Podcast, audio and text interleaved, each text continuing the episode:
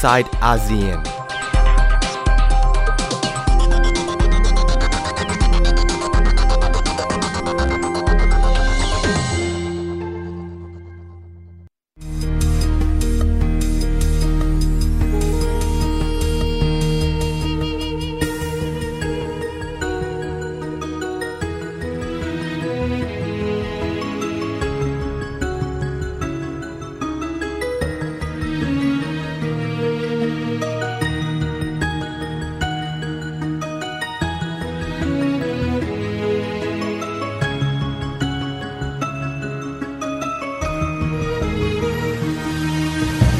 سر کلاس بچگیمون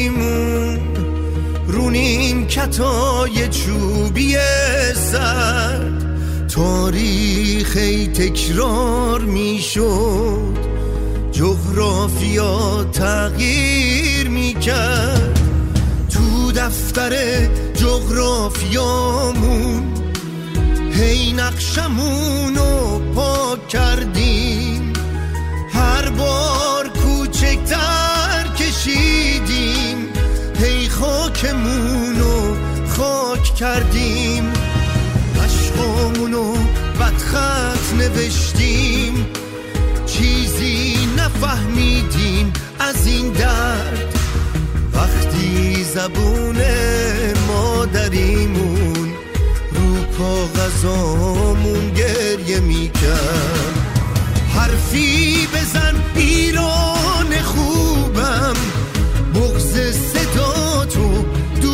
دارم دلگیرم از تاریخ تما جغرافیاتو دوست دارم สวัสดีค่ะ ยินดีต้อนรับคุณผู้ฟังเข้าสู่รายการ i n s i ซต์อาเซียนดิฉันชลันทรโยธาสมุทรทำหน้าที่ดำเนินรายการค่ะ กลับมาดูสถานการณ์การเมืองในพื้นที่ตะวันออกกลางนะคะ เริ่มตึงเครียดขึ้นเรื่อยๆ หลังสัปดาห์ที่แล้วเนี่ยมีเหตุลอบยิง ลอบสังหาร โมเซนฟาคริซาเด เป็นนักวิทยาศาสตร์นิวเคลียร์ของอิหร่าน แล้วก็ในช่วงต้นสัปดาห์ที่ผ่านมาก็เกิดเหตุอีกครั้งนะคะ เมื่อเจ้าหน้าที่ในกองกำลังกองทัพอิรัก แล้วก็ซีเรียเนี่ยออกมายืนยันว่า มุสลิมชาดาน ผู้บัญชาการทหารอาวุโสประจำกองกำลังพิทักษ์ปฏิวัติอิสลามแห่งอิหร่านเนี่ยถูกลอบสังหารบริเวณชายแดนระหว่างอิรักกับซีเรีย เหตุการณ์นี้ก็ทำให้เจ้าหน้าที่อารักขาเสียชีวิตอีก 3 ราย เหตุรอบสังหารโมเซนฟาคริซาเดเนี่ยเกิดขึ้นเมื่อวันศุกร์ที่ 24 พฤศจิกายนที่ผ่านมา โมเซนเป็นคนที่ได้รับขนานนามนะคะว่าเป็นบิดาแห่งนิวเคลียร์อิหร่าน แล้วก็ยังเป็นเจ้าหน้าที่ระดับสูงของกองกำลังพิทักษ์การปฏิวัติอิหร่าน ขณะนั้นเนี่ยเขาเดินทางพร้อมภรรยาแล้วก็เจ้าหน้าที่รักษาความปลอดภัยด้วยรถกระสุน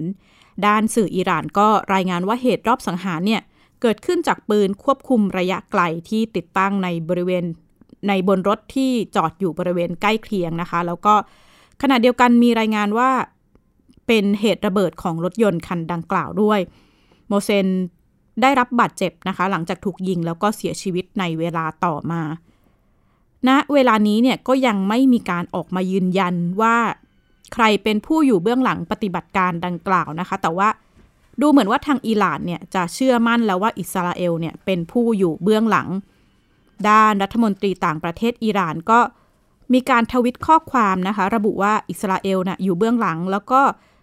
ล่าสุดรัฐสภาอิหร่าน ออกมาตอบโต้โดยการผ่านร่างกฎหมาย เพื่อขยายเพดานการ เสริมสมรรถนะแร่ยูเรเนียมให้กลับเข้าไปสู่ระระดับเดิมนะคะ เป็นท่าทีที่เดินหน้าเพื่อกดดันสหรัฐ แล้วก็ชาติมหาอำนาจในยุโรป ให้มีการผ่อนคลายมาตรการคว่ำบาตรทางเศรษฐกิจต่างๆ กฎหมายฉบับนี้เนี่ยระบุให้รัฐบาลสามารถเสริมสมรรถนะยูเรเนียมเนี่ยให้มีความเข้มข้นเกิน 20%ได้อีกครั้งนะคะ จาก แต่เดิมเนี่ยภายใต้ข้อตกลงเจรจา นิวเคลียร์อิหร่านเนี่ยมีข้อตกลงกันว่าไม่เกิน 3.67%นี่ก็เป็นท่าทีที่เกิดขึ้นของอิหร่าน แต่ว่าจากกรณีรอบสังหารนะคะ ดิฉันก็ได้พูดคุยกับผู้เชี่ยวชาญด้านการเมือง ตะวันออกกลาง ผู้ช่วยศาสตราจารย์ ดรมาโนดอารีว่า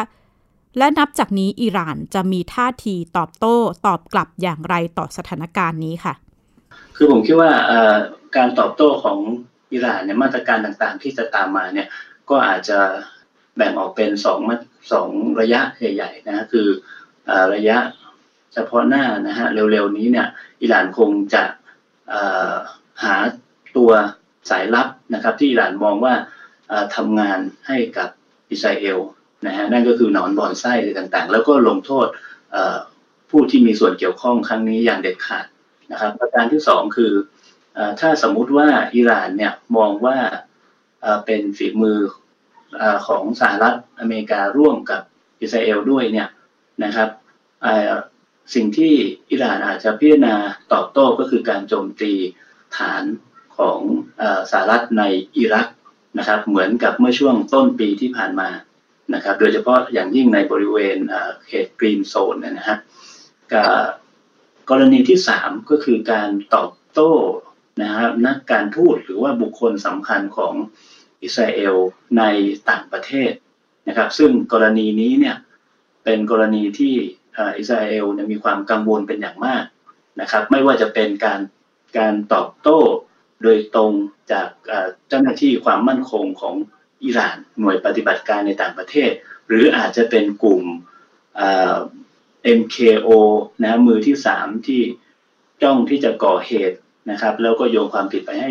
ให้กับอิหร่านนะครับ อันนี้ก็เป็นผมคิดว่าเป็นสองสามแนวทางที่อิหร่านจะพิจารณาตอบโต้ เหตุการณ์รอบสังหารนักวิทยาศาสตร์ของเขาในครั้งนี้ครับสำหรับอิหร่านเนี่ยก็ค่อนข้างเชื่อมั่นเลยนะคะว่าอิสราเอลอยู่เบื้องหลังเหตุการณ์ดังกล่าว แต่ว่าผ่านมารวมหนึ่งสัปดาห์แล้วตั้งแต่เกิดเหตุรอบสังหารเนี่ย จนถึงขณะนี้ก็ยังไม่มีปฏิกิริยาอย่างเป็นทางการนะคะ จากอิสราเอล จากนายกรัฐมนตรีเบนจามินเนทันยาฮูสำนักข่าวต่างประเทศเนี่ยรายงานจากกรุงเทเลอาวีฟประเทศอิสราเอลเมื่อ 4 ธันวาคมที่ผ่านมานะคะว่า กระทรวงการต่างประเทศอิสราเอลออกแถลงการณ์ ที่เกี่ยวข้องกับกรณีสถานการณ์ในอิหร่านที่เกิดขึ้นเนี่ย ระบุว่ามีความเป็นไปได้มากว่าจะเกิดความสูญเสียขึ้นกับพลเมือง แล้วก็ทรัพย์สินของอิสราเอลในต่างประเทศ รัฐบาลอิสราเอลก็เลยออกประกาศนะคะ ให้ประชาชนระงับการเดินทางไปยังสหรัฐอาหรับอิมิเรต แล้วก็บาห์เรน ซึ่งสองประเทศนี้ก่อนหน้านี้มีการสถาปนาความสัมพันธ์อย่างเป็นทางการกับอิสราเอลนะคะ ขณะเดียวกันรัฐบาลเทเลอาวีฟก็ออกมาเตือนพลเมืองให้ หลีกเลี่ยงการเดินทางเยือนในหลายประเทศในทวีปแอฟริกา แล้วก็บริเวณที่มีพรมแดนบางส่วนติดกับอิหร่าน หรือว่าเป็นประเทศที่อยู่ใกล้กับอิหร่าน ได้แก่จอร์เจีย อาเซอร์ไบจาน ตุรกี แล้วก็ภูมิภาคเคอร์ดิสถานนะคะ ซึ่งอยู่ทางตอนเหนือของอิรัก นอกจากนี้ก็มีรายงานตลอดสัปดาห์ว่า อิสราเอลยกระดับมาตรการรักษาความปลอดภัยต่อเอกอัครราชทูต ต่อสถานเอกอัครราชทูตทั่วโลกนะคะ หนึ่งในประเด็นที่หลายฝ่ายจับตาเนี่ยคือท่าทีสัมพันธ์ ความสัมพันธ์ระหว่างอิหร่านสหรัฐ เนื่องจากที่ผ่านมาในระหว่างการเลือกตั้งสหรัฐโจไบเดนเนี่ยประธานาธิบดีที่ได้รับการเลือกตั้งของสหรัฐ ออกมาประกาศเดินหน้านโยบายว่าจะนำสหรัฐกลับเข้าสู่ข้อตกลงนิวเคลียร์อิหร่าน แต่ว่าผู้เชี่ยวชาญมองว่าด้วยสถานการณ์ตึงเครียดขนาดนี้ แนวโน้มการเดินหน้านโยบาย เชื่อมสัมพันธ์กับเข้าสู่การเจรจา นิวเคลียร์อิหร่านของไบเดนอาจจะไม่ง่ายค่ะ คืออันนี้เป็นเป็นสิ่งที่อิหร่านค่อนข้างให้ความสำคัญนะครับ เพราะอิหร่านเนี่ยมีความกังวลว่าในช่วงท้ายๆของประธานาธิบดีโดนัลด์ทรัมป์เนี่ย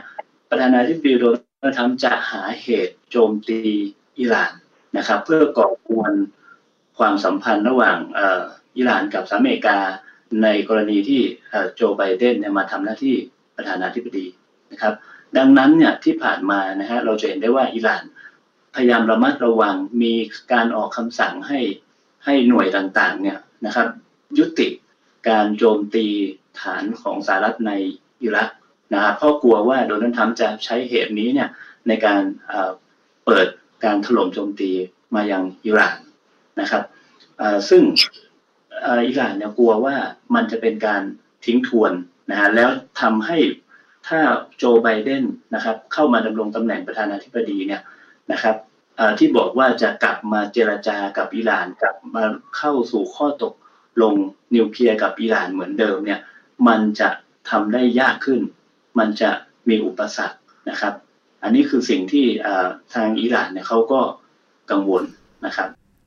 เรื่องนี้ดูอาจจะเหมือนไกลตัวกับประเทศไทยนะคะ แต่ว่าหลาย ๆ คนที่ติดตามสถานการณ์ อาจจะนึกขึ้นได้ว่าก่อนหน้านี้ไม่นานเนี่ยก่อนก่อนเกิดเหตุรอบสังหารไม่นาน ที่ไทยมีการรายงานเรื่องกรณีปล่อยตัวชาวอิหร่าน 3 คนที่ถูกจำคุกจากกรณีแผนวางระเบิดในกรุงเทพนะคะ ซึ่งสื่ออิหร่านเนี่ยรายงานว่าเหตุปล่อยตัวชาวอิหร่าน 3 คนเนี่ย ที่เหตุนี้เกิดเมื่อปี 2555 นะคะ ก็คือชาย 3 คนนี้ถูกจำคุกเนื่องจากกรณีวางมีแผนวางระเบิดในกรุงเทพ แล้วก็มีการมุ่งเป้า นักการทูตอิสราเอล แต่สื่อสื่ออิหร่านระบุว่า การปล่อยตัวเนี่ยเป็นไปเพื่อแลกกับการปล่อยตัวไคลี มัวร์ กิลเบิร์ต ซึ่งเธอเป็นนักวิชาการชาวออสเตรเลียเชื้อสายอังกฤษ ที่ถูกจับกลุ่มตัวอยู่ในอิหร่านโดยข้อกล่าวหาว่าเป็นสายลับนะคะ แต่เรื่องราวดังกล่าวเนี่ยกระทรวงการต่างประเทศของไทยก็ออกมายืนยันว่า การปล่อยตัวครั้งนี้ไม่ได้เกี่ยวข้องไม่ได้มีการเจรจาแลกตัวแต่อย่างใด แต่ว่าผู้เชี่ยวชาญการเมืองตะวันออกกลางเนี่ยก็มองความเป็นไปได้ ต่อท่าทีของอิหร่านที่มีแนวโน้มว่าอาจจะย้อนรอยเหตุการณ์ที่เกิดขึ้นในอดีตค่ะ เมื่อมันเกิดขึ้นในเวลา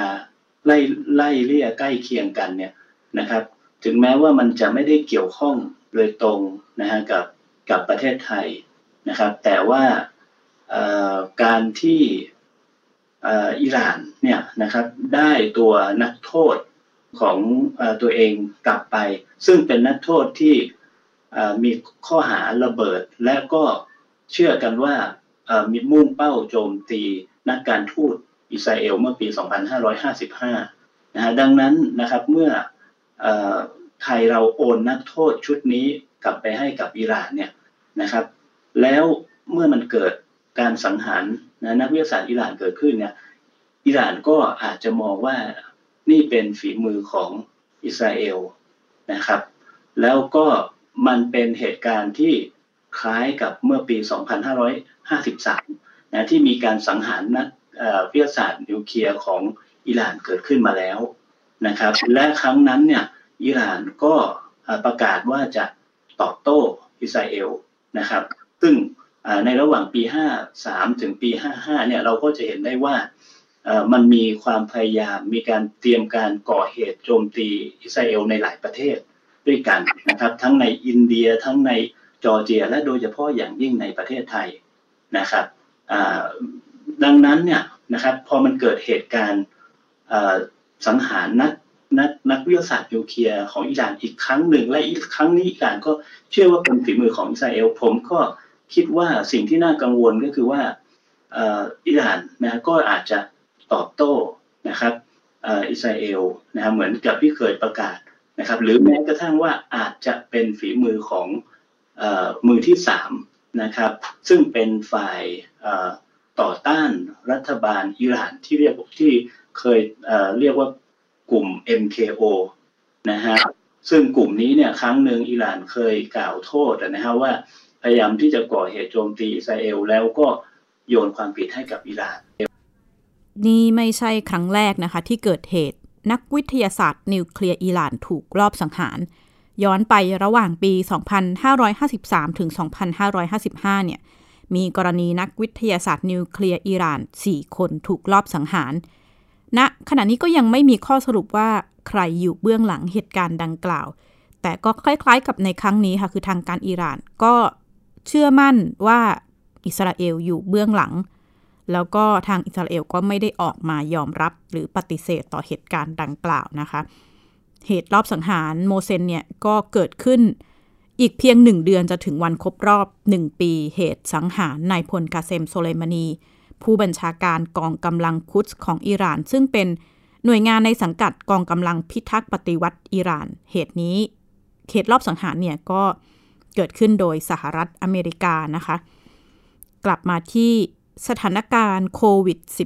-19 ที่ในทั่วโลกก็ค่อนข้างน่าเป็นห่วงในไทยก็เช่นกันนะคะ ข้อมูลเมื่อวันที่ 4 ธันวาคมจากกรมควบคุมโรคเนี่ย พบผู้ติดเชื้อโควิด -19 กรณีที่มีความเกี่ยวข้องกับคนที่ทำงานในวันจีวันสถานบันเทิงที่ท่าขี้เหล็ก ขณะนี้รวม 20 คนแล้วนะคะ มีเชียงใหม่ 4 คน เชียงราย 9 คน พะเยา 1 คน กำแพงเพชร 1 คน พิจิตร 1 คน กรุงเทพ 1 คน ราชบุรี 1 คน สิงห์บุรี 1 คน และยะลา 1 คน ขณะเดียวกัน สถานการณ์ในเมียนมา และ บริเวณรอบชายแดนของประเทศไทยก็น่าเป็นห่วงนะคะ คุณสาวรักษ์วิเคราะห์เรื่องนี้ค่ะ และจากการที่ดิฉันได้สอบถามกับผู้สื่อข่าวเมียนมาที่นครย่างกุ้งค่ะ ก็พบว่าสาเหตุที่การระบาดรอบสองในเมียนมาทวีความรุนแรง แตกต่างจากการระบาดรอบแรก ก็เนื่องมาจากว่าส่วนหนึ่งก็คือประชาชนนั้นเริ่มกาดตกค่ะ และรัฐบาลเมียนมาก็ยังถูกประชาชนกดดัน ว่าการใช้มาตรการควบคุมที่เข้มงวดมากเกินไป ส่งผลกระทบต่อปัญหาเรื่องปากท้องของประชาชน ก็เลยทำให้มาตรการควบคุมการระบาดในรอบนี้ ไม่ได้ผลเท่าที่ควรค่ะ ในช่วง 7 เดือนแรกของปีนี้เมียนมาควบคุมการระบาดได้ดีมากนะคะแต่เมื่อมาถึงการระบาดรอบ 2 ในช่วงปลายเดือนสิงหาคมเป็นต้นมา สังเกตนะคะว่าตัวเลขผู้ติดเชื้อรายใหม่ เพิ่มสูงขึ้นอย่างต่อเนื่องค่ะ ตั้งแต่วันที่ 1 ตุลาคมเป็นต้นมาเมียนมามีผู้ติดเชื้อรายใหม่ ต่อวันเพิ่มขึ้นไม่ต่ำกว่า 1,000 คนนะคะ โดยสถิติล่าสุดค่ะ วันที่มีผู้ติดเชื้อเพิ่มขึ้นมากที่สุด คือวันที่ 10 ตุลาคม แค่วันเดียวนะคะ มีผู้ติดเชื้อถึง 2,158 คนด้วยกันค่ะ และในเวลาเพียง 2 เดือนจำนวนผู้ติดเชื้อสะสมในเมียนมานั้นเพิ่มขึ้นมากกว่า 77,000 คนนะคะ โดยจำนวนผู้ติดเชื้อสะสมล่าสุดอยู่ที่ 89,486 คน เสียชีวิต 1,918 คนด้วยกันค่ะ เมียนมานั้นพบผู้ติดเชื้อคนแรกของประเทศเมื่อวันที่ 24 มีนาคมนะคะ เป็นชายสองคนที่เดินทางมาจากสหรัฐอเมริกาและอังกฤษ หลังจากนั้นรัฐบาลเริ่มใช้มาตรการควบคุมการระบาดทันที ซึ่งถือว่าทำได้ค่อนข้างเร็วค่ะ เช่น การประกาศระงับการเดินทางเข้าประเทศของต่างของชาวต่างชาติ ยกเลิกวีซ่าทุกประเภท ชาวเมียนมาที่จะเดินทางกลับเข้าประเทศจะต้องถูกกักบริเวณเป็นเวลา 3 สัปดาห์ ส่วนข้าราชการก็ต้องสลับวันทำงานนะคะ เพื่อลดความแออัดด้วยการให้คนเข้ามาทำงานแค่ครึ่งหนึ่ง ส่วนที่เหลือก็ให้ทำงานจากบ้าน ซึ่งมาตรการส่วนใหญ่ยังคงบังคับใช้จนถึงตอนนี้ค่ะ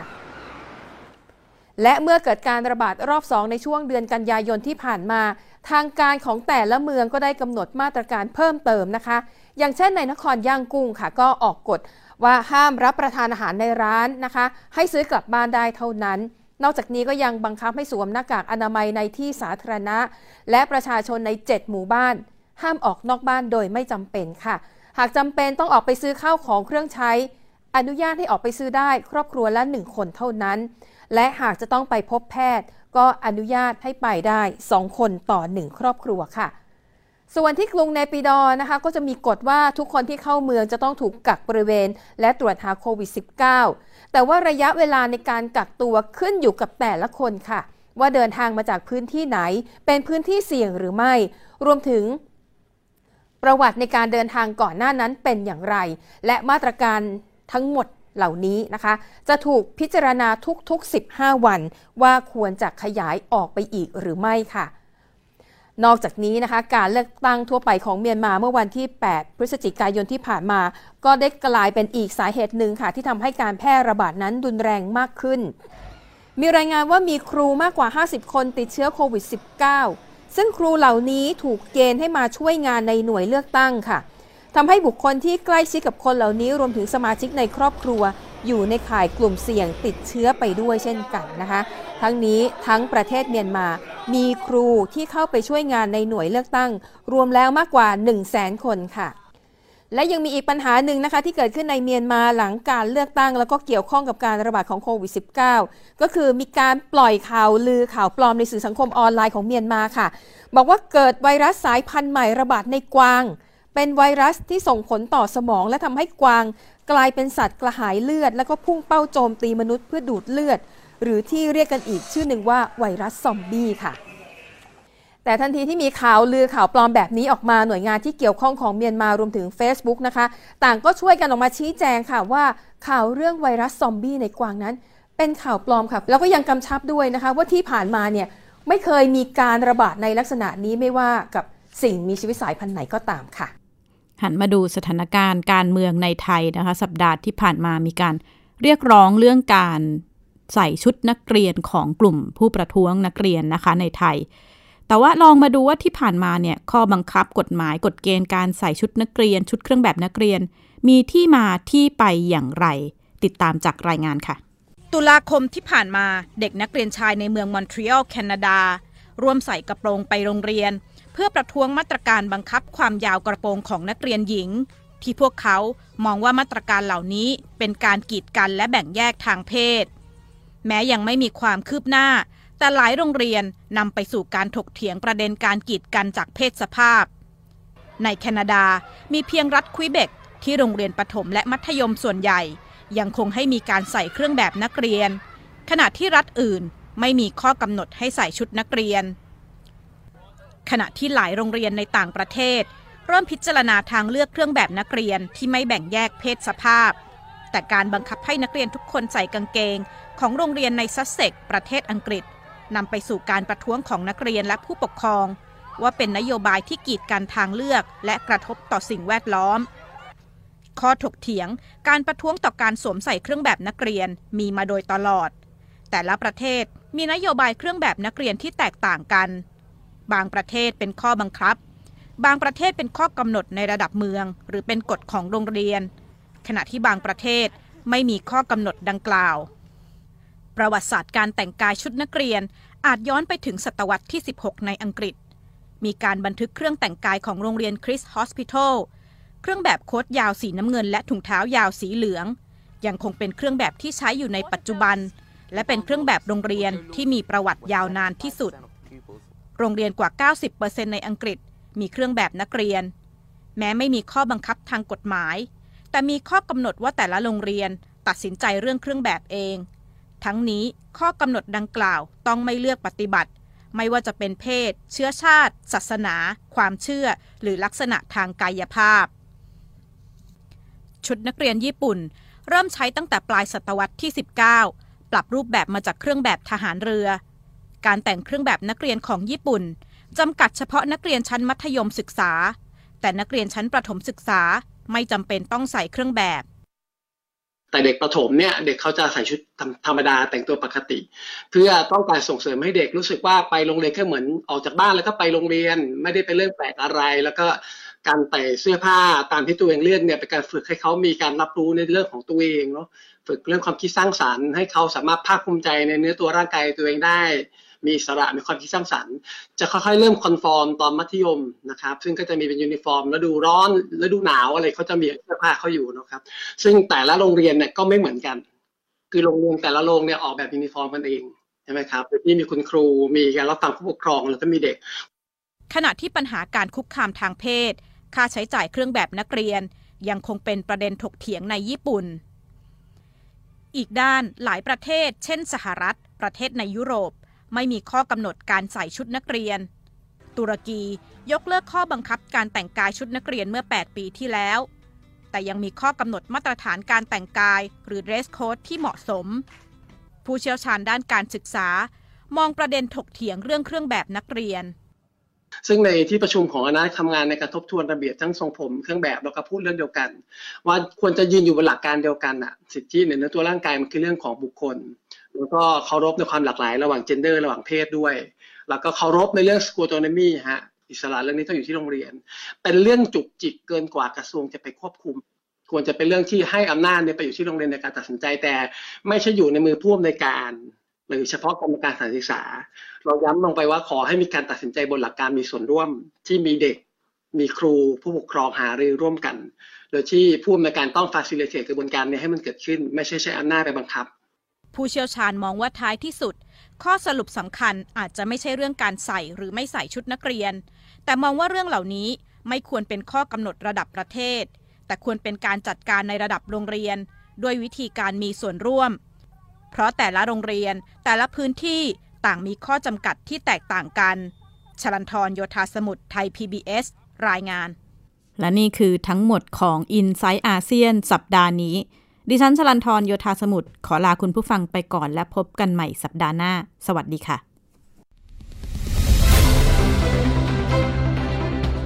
ติดตามรายการได้ที่ www.thaipbspodcast.com แอปพลิเคชัน Thai PBS Podcast หรือฟังผ่านแอปพลิเคชัน Podcast ของ iOS Google Podcast Android Podbean SoundCloud และ Spotify